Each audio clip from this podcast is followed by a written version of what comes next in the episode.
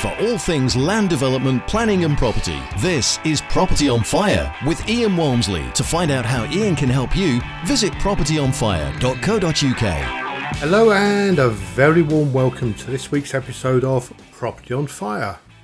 So, what do we have coming up on today's episode? Well, we're going to be talking about elevations on the prior approval in a question from Janella and Angie has a question about the exemption from EPC ratings. In my A to Z, I'll be talking about angel investors, and my rant this week is about the lack of respect. And help to buy features again in my news update. Oh, and I'll give you another update this week from a couple of our sites. So, without further ado, let's get started. But before we do, please do like, review, and subscribe to this podcast and come with me on this property journey. Right, so I'm going to kick off this week's episode with a couple of updates from two of our sites. Now, the site in North Devon, you may recall we recently purchased and we are developing 14 new build bungalows on that site over the next 18 months or so. One task that I will be doing this week is to actually write to each and every one of the local residents, as I firmly believe it's important to keep the residents up to date to let them know where and when we'll actually be doing any major works on the site and also give them a point of contact so that they can actually reach out to us if needed. When I've done this in the past, it's been very useful because when we've actually had issues on the site and we've not actually been there, residents have actually contacted us out of their own free will to actually let us know about problems. And as a result, we've been able to act far quicker than if we just had to wait until someone actually went and visited the site. So I will be contacting all the residents on a regular basis throughout the build process until we've actually left site and completed the entire project. And the first thing I have to let them know is about the demolition of a barn. We've submitted the building control notice 80 to actually take effect and so we can actually go and demolish that. Before we do demolish it, however, we do need to remove some asbestos from the roof and make sure that that is obviously safe. The other decision that we've had to make this week is having to decide between air source heat pumps and installing gas on the site. We do have gas locally, so in itself that wouldn't have been a problem. However, as part L of the building regs is going to be changing from 2023, and this will feature a 31% reduction in carbon emissions for all new homes from 2023. We have therefore decided that we're actually going to go for air source heat pumps despite the additional 7,000 additional cost per property. We actually feel that by giving a greener solution is better for the site and potentially better for sales, despite us not being obliged to undertake those changes yet.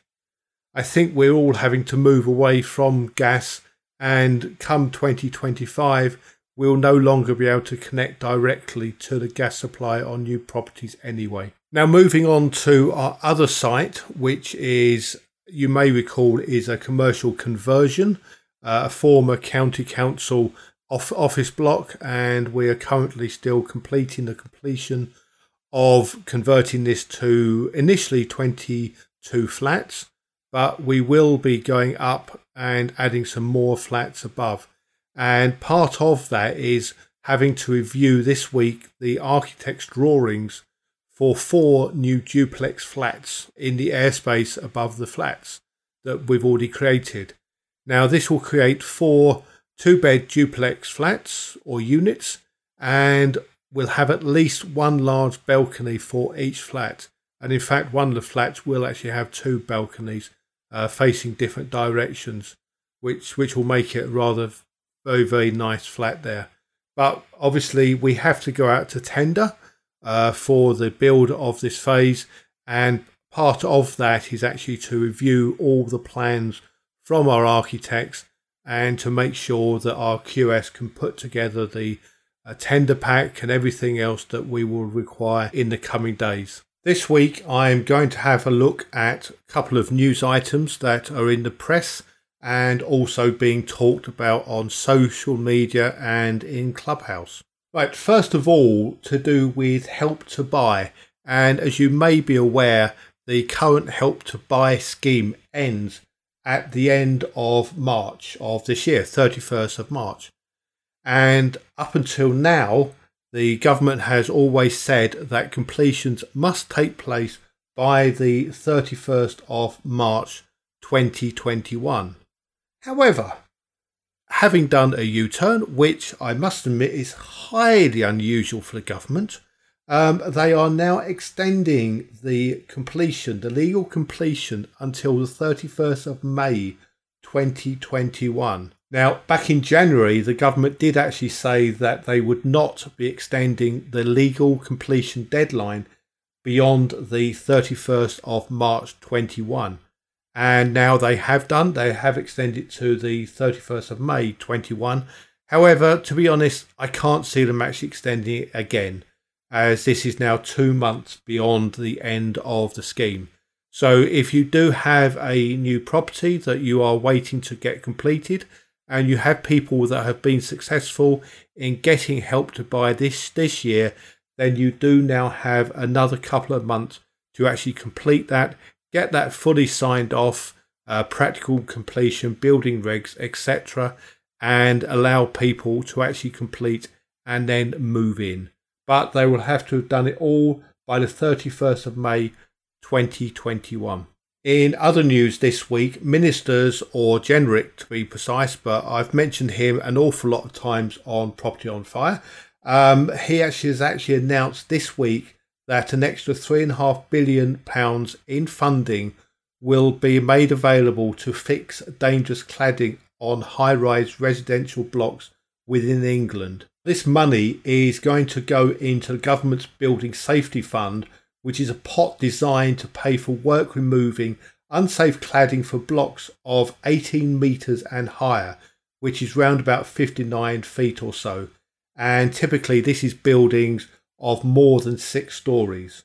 Now, this money will not fund further aspects of fire safety work, and it does unfortunately only cover England. It will also not cover work on lower rise buildings. Now, the good news is that nobody in buildings above 18 metres will have to pay anything towards removing cladding, whereas those in low rise blocks between four and six stories will have costs capped at £50 per month per property. But unfortunately, if you are in a building that has less than four stories, then I'm afraid there is no contribution at all. So you may be asking, how is this three and a half billion in extra funding being paid for? Well, it probably won't come as any surprise that the developer will need to stick his hand or her hand in their own back pocket to pay for this. And this is going to be through a new tax on builders from 2022, which the government says will raise over £2 billion over 10 years. And this will be within a levy where developers who are seeking permission to build these high rise blocks of flats will need to pay this levy. So don't panic too much.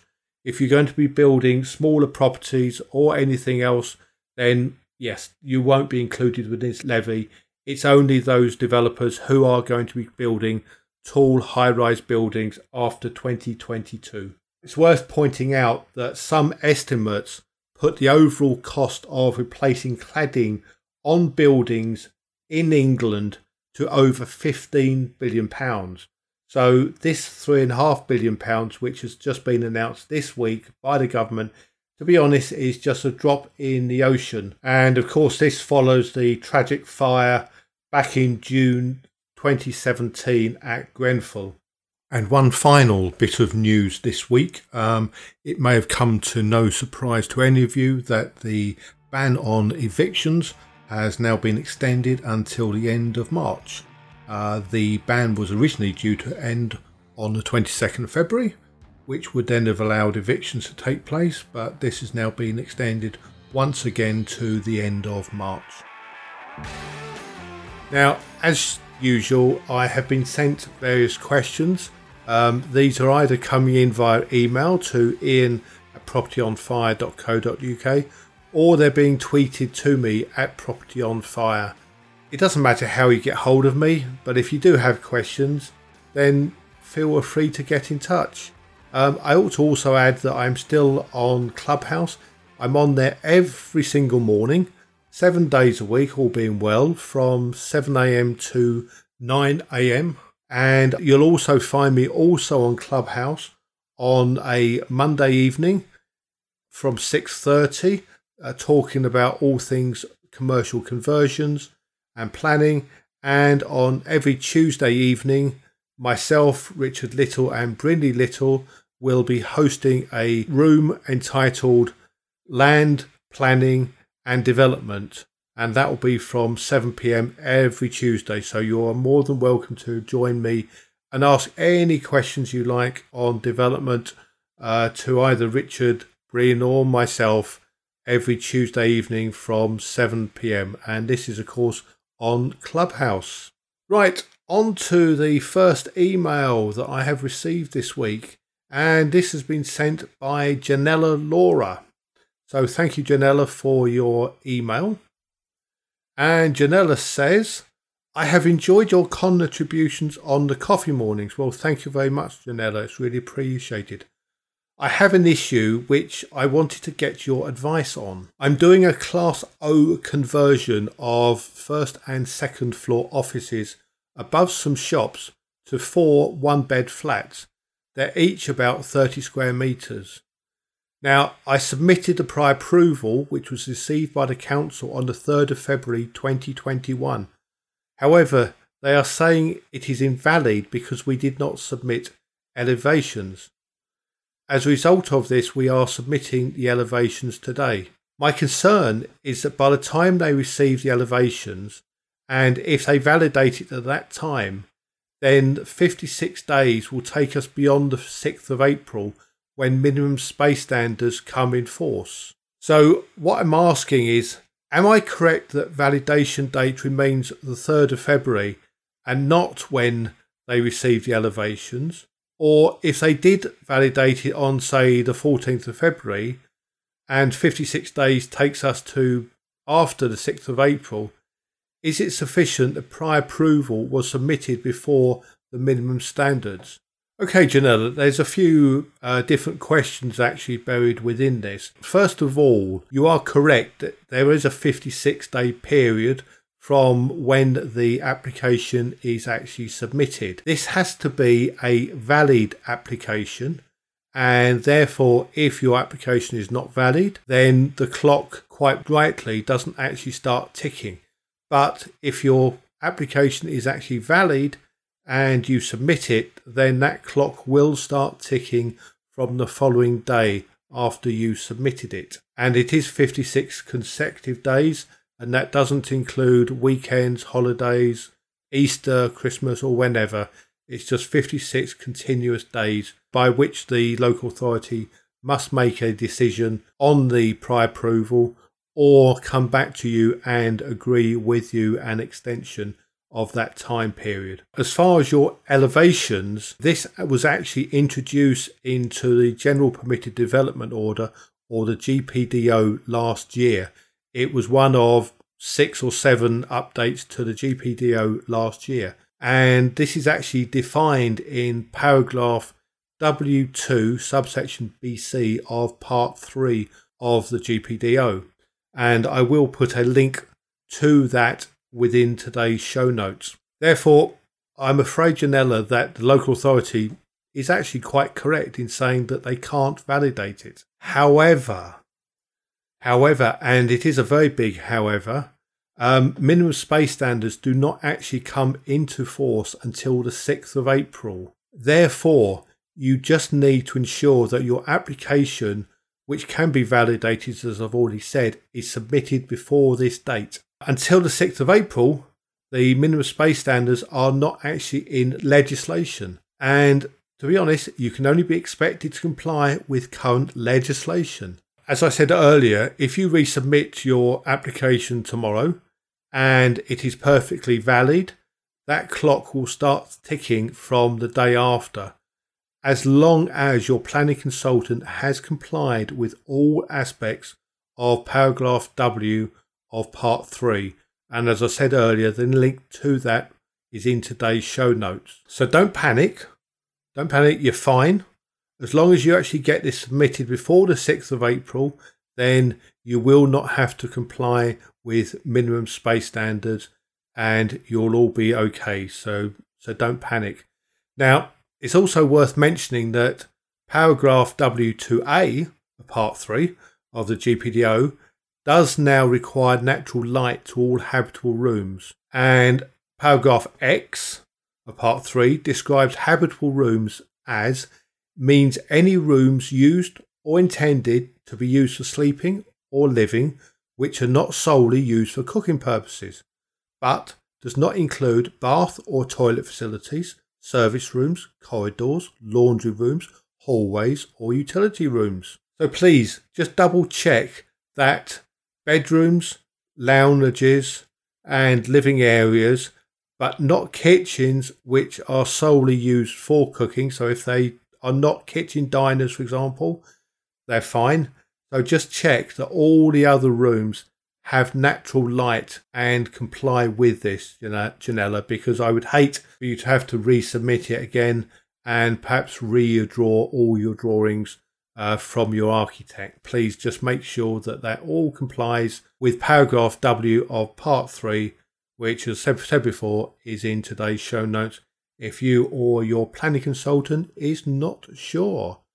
I hope that answers your question, Janella, uh, and I hope it's laid um, your mind to rest a little bit and that uh, you, you needn't worry too much about having to rush that application in. Now, just one final comment on the 6th of April when it starts and having to submit by the 5th of April.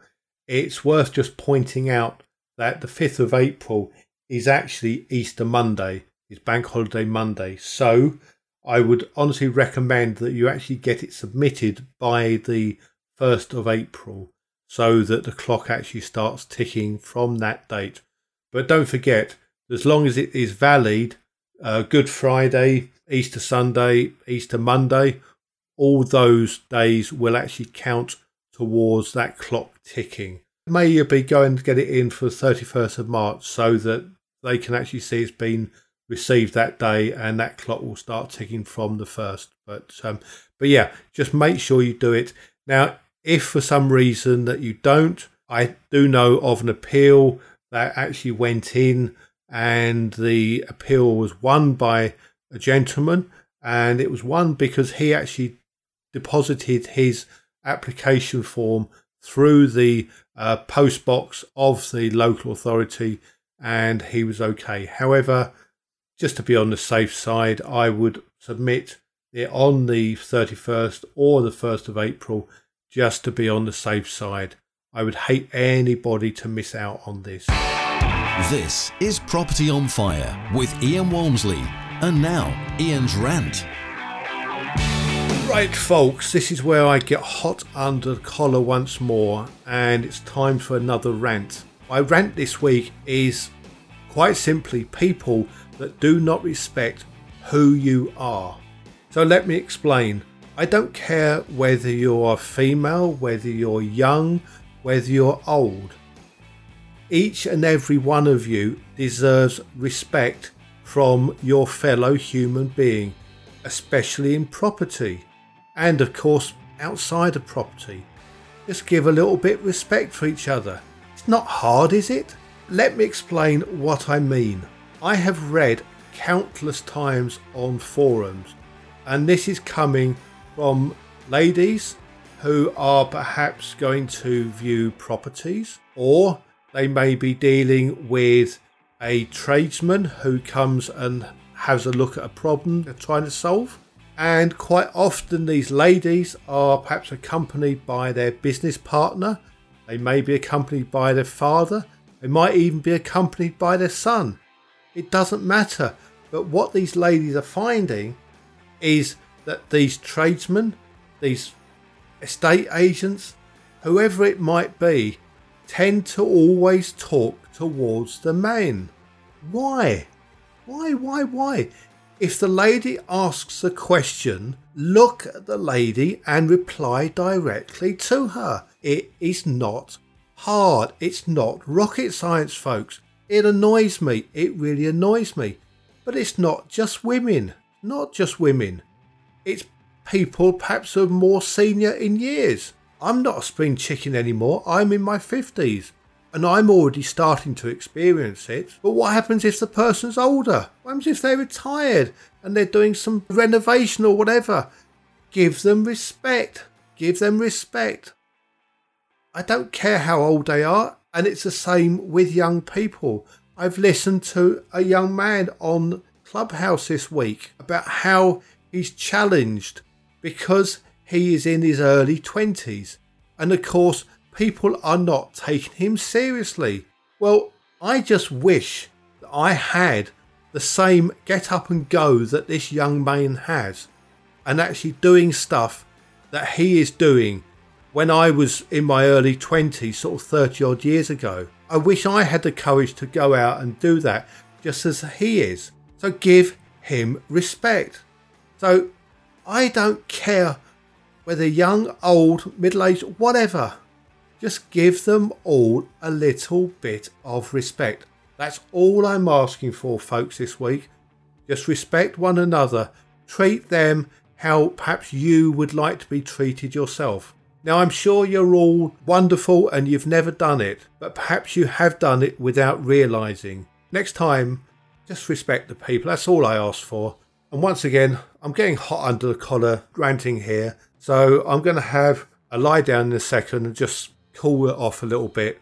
But please, please, let's just give each another, all our fellow human beings, that respect that they, each and every one of them, deserves. So now, if you've got a rant, if something gets you hot under the collar and really annoys you, then why not let me know? I can rant for you, I really don't mind. You can tweet me at Property on Fire, or you can email me in at propertyonfire.co.uk and just share your rant with me. Let's just make 2021 just a little bit better for all our fellow human beings. Our second question this week comes in from Angie, and she says The top flat in a block of three has failed to meet the minimum requirements for letting on the EPC. The flat has solid walls, high ceilings, and floor to ceiling windows. In addition, it has a brand new electric combi boiler. The domestic energy assessor's recommendations were all financially onerous on the landlord. And can I apply for an exemption to the EPC? Thanks, Angie, for your question this week. Now, let's just backtrack a little bit on EPCs so that everyone is up to speed on them. You are going to need an EPC whenever a property is either built sold, or rented. This EPC contains two vital pieces of information.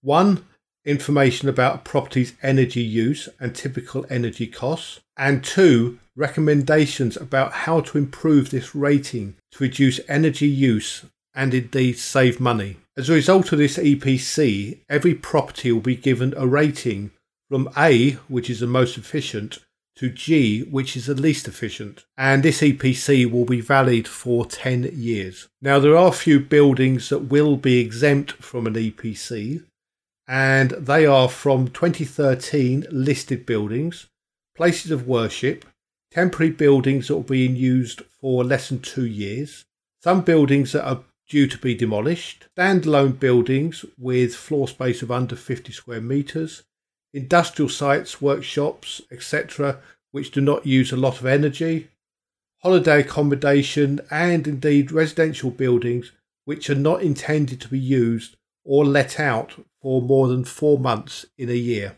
But if you do not come under the exemptions here, you are going to need an EPC.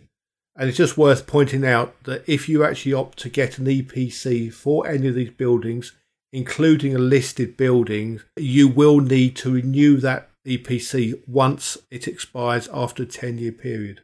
When we actually come to rent a property, as in the case for Angie's flat, then the Domestic Minimum Energy Efficiency Standard, or MEES regulations, they do set a minimum level to which you can actually rent that property out. And as from the 1st of April 2020, it became a legal requirement to have at least an E rating or better within England and Wales.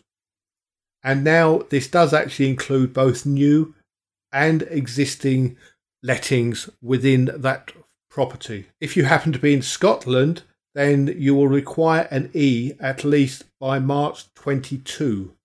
Uh, then in Scotland, from the 1st of April 2022, the, a new tenancy will require at least a band D, and this will stretch to all properties by the 31st of March 2025.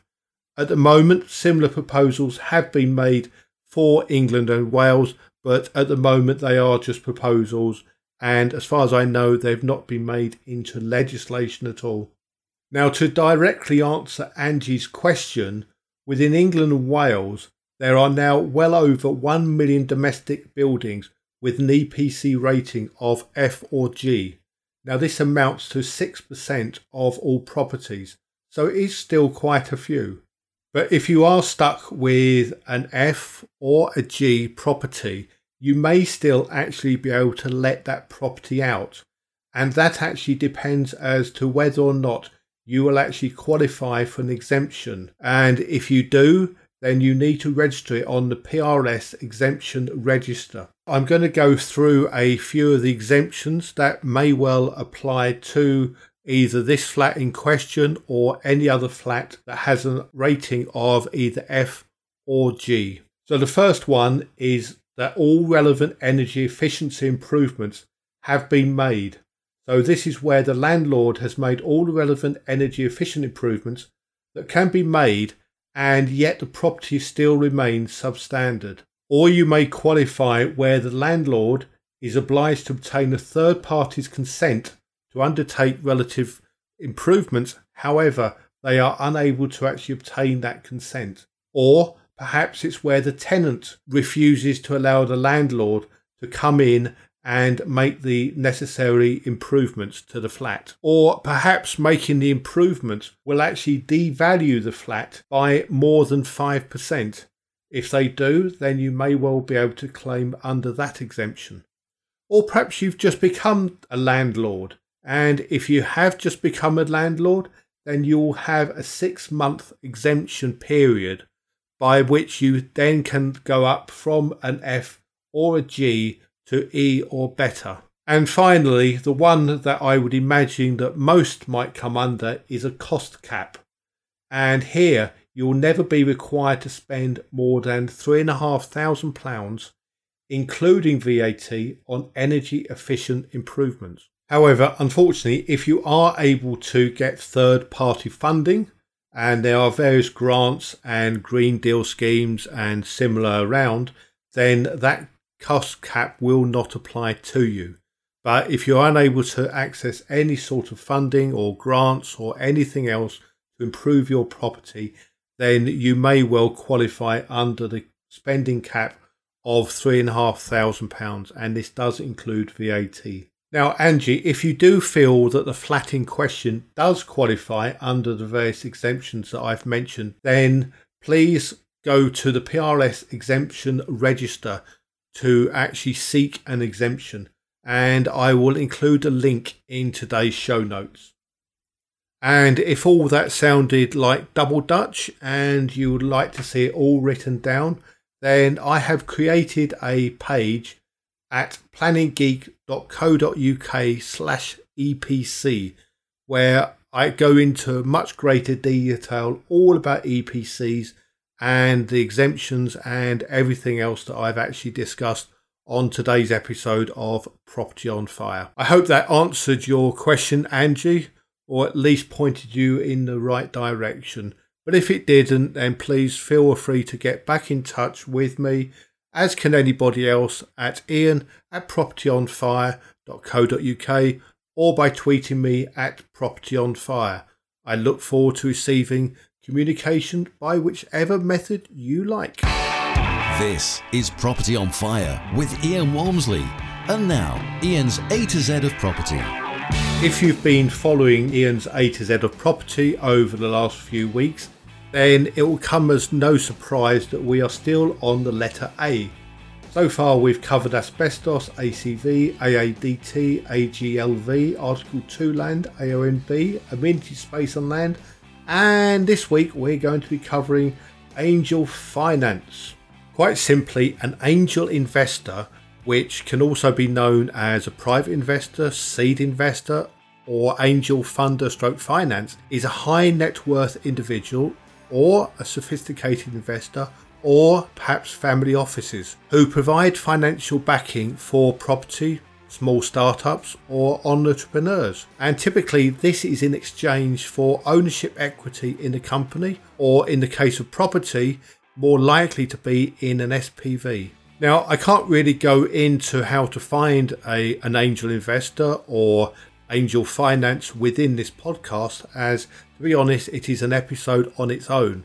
But I am going to be looking to getting an expert in in the coming weeks to actually go into this in much greater detail for you. In order to find angel investors or angel finance, then quite often you will actually find these people within your own family and friends. So these might be contacts on Facebook, on social media, or at the moment, probably on Clubhouse. These funds um, that, that these angel investors provide they could just be one off investments to help the business or property or whatever it may, may be to actually exist and actually be, be purchased. Or it could be an ongoing injection of money and support to carry the property, the company, or whatever it is through initial years or longer. You might be wondering where the term angel actually comes from and know before you start thinking about some floating being with wings um, with a large smile on its face. Nope, that's not where it came from. One theory is, however, that it came from the Broadway Theatre over in New York within the USA, where wealthy individuals gave money to propel and enhance theatrical productions on Broadway. So, whether that's true or not, I don't know but I'm guessing that was probably about 100 years ago, so the term has stuck ever since. And now it's quite common, especially within property, to refer to angel finance, angel funding, or any of the other forms of this. I hope that was of interest to you. And if it was, then tune in next week in the next episode of Property on Fire, where I will have another Ian's A to Z of property. And you, you never know. One of these weeks, I'll have moved on to B. So many thanks to both Janella and Angie for your questions this week. And don't forget, please do email me those questions to ian at propertyonfire.co.uk, tweet me at propertyonfire, or get hold of me on any of the various social media where you will find me. And if I can help you in your property journey throughout this year, then do please get in touch. Keep safe, and we'll chat again next Tuesday. Have a wonderful week. Property on Fire with Ian Walmsley. Please use your podcast app to rate, review, and subscribe to the show. And if you'd like a question answered on a future episode, email ian at propertyonfire.co.uk.